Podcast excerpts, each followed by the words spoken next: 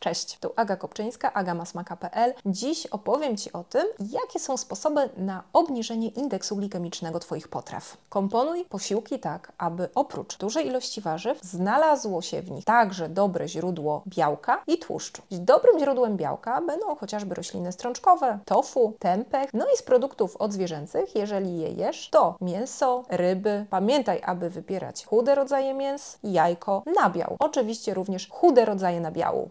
Dobrym źródłem tłuszczu będą oleje, na przykład oleje nierafinowane podawane na zimno. Będą również orzechy, pestki, nasiona, awokado. Przed chwilą powiedziałam Ci o tym, że posiłki powinny składać się z dużej ilości warzyw. I zjedzenie warzyw na początku posiłku jest również bardzo dobrym rozwiązaniem. Okazuje się, że jeżeli masz na przykład na obiad dużą ilość surówki, do tego jakąś kaszę i na przykład rośliny strączkowe, to naprawdę bardzo dobrze zacząć od surówki i zjeść ją na samym początku. Jeżeli warzyw nie będziesz jeść w danym posiłku w formie surowej, to zadbaj o to, aby były one ugotowane najlepiej na parze al dente. Smażenie warzyw czy rozgotowywanie ich mocno nie jest dobrym rozwiązaniem. Produkty będące źródłami węglowodanów, takie jak ziemniaki, kasze, ryże, bataty, ale także rośliny strączkowe, bo oprócz sporej ilości białka zawierają one również węglowodany. Wszystkie te produkty warto ugotować, ostudzić, a następnie schłodzić przed podaniem do konkretnego posiłku. Możesz je oczywiście delikatnie podgrzać. Dzięki temu schłodzeniu będą one zawierały tak zwane skrobie oporną. Pamiętaj, że rozdrabnianie zwiększa indeks glikemiczny, czyli lepiej zjeść na przykład owoce w całości, niż zblendować je w jakimś koktajlu czy musie. Lepiej zjeść zupę warzywną opierającą się na warzywach ugotowanych al dente, niż zmiksowaną zupę krem. Lepiej zjeść ziemniaki ugotowane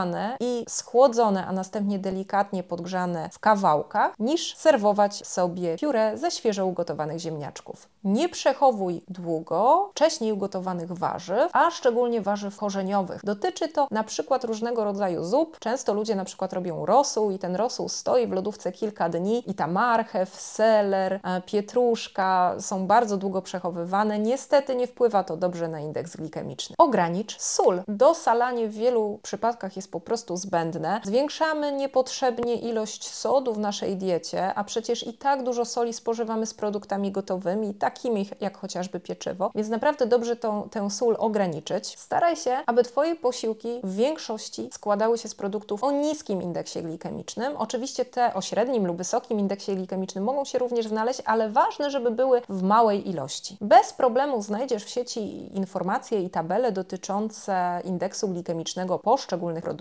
Dzielą one produkty w zależności od tego, jak mocno podnoszą poziom glukozy we krwi. Przykład posiłku przygotowanego zgodnie z tymi zasadami? Proszę bardzo. Gotujemy kaszę gryczaną, następnie ją schładzamy i przechowujemy przez jakiś czas w lodówce. Podsmażamy zamarynowane tofu, przygotowujemy świeżą, wielowarzywną surówkę. Pamiętamy o dodaniu do niej dobrego źródła tłuszczu, na przykład jakiegoś nierafinowanego oleju lnianego albo na przykład posiekanych orzechów włoskich. Podajemy tofu, surówkę razem z lekko podgrzaną kaszą gryczaną na sypko. Najpierw zjadamy surówkę. Nie dosalamy tego dania. Doprawiamy tak jak lubimy, ale najlepiej ziołami. Zamiast tofu oczywiście w tym daniu może się znaleźć co innego. Jeśli jesz produkty odzwierzęce, może się tu znaleźć na przykład jakaś ryba morska, która dostarczy Ci jednocześnie e, kwasów e, tłuszczowych omega-3. Może znaleźć się kawałek jakiegoś chudego mięsa. Dla wegan i wegetarian oprócz tofu proponuję tempeh, jakieś rośliny strączkowe, być może jakaś e, wegańska fasolka po brytońsku. Jeżeli użyjesz roślin strączkowych, to dobrze zrobić z nimi to samo, co zostało zrobione z kaszą gryczaną, czyli ugotować, schłodzić i przechowywać przez kilka godzin w lodówce. Zauważ, że składając te produkty oszczędzasz również czas, ponieważ możesz ugotować sobie na przykład jakiś produkt węglowodanowy czy rośliny strączkowe na kilka dni i po prostu spożywać je codziennie w innych kombinacjach z innymi składnikami. Inna praktyczna rada: zamiast zupy krem z dyni, przygotuj zupę wielowarzywną z lekko twardymi warzywami. Zamiast zielonego koktajlu owocowego z dodatkiem natki pietruszki lub szpinaku, przygotuj warzywno-owocową sałatkę z dodatkiem jakiegoś dobrego źródła białka, czyli na przykład tofu lub twarogu. Jak widzisz, to wcale nie jest skomplikowane, a tym samym można obniżyć indeks glikemicznych jedzonych posiłków. Mam nadzieję, że te rady okazały się pomocne. Pozdrawiam Cię serdecznie. Pamiętaj o subskrybowaniu kanału, lajkowaniu. Zachęcam Cię również do śledzenia mnie na Instagramie, na Facebooku. Możesz słuchać również moich podcastów. Pozdrawiam Cię serdecznie, cześć!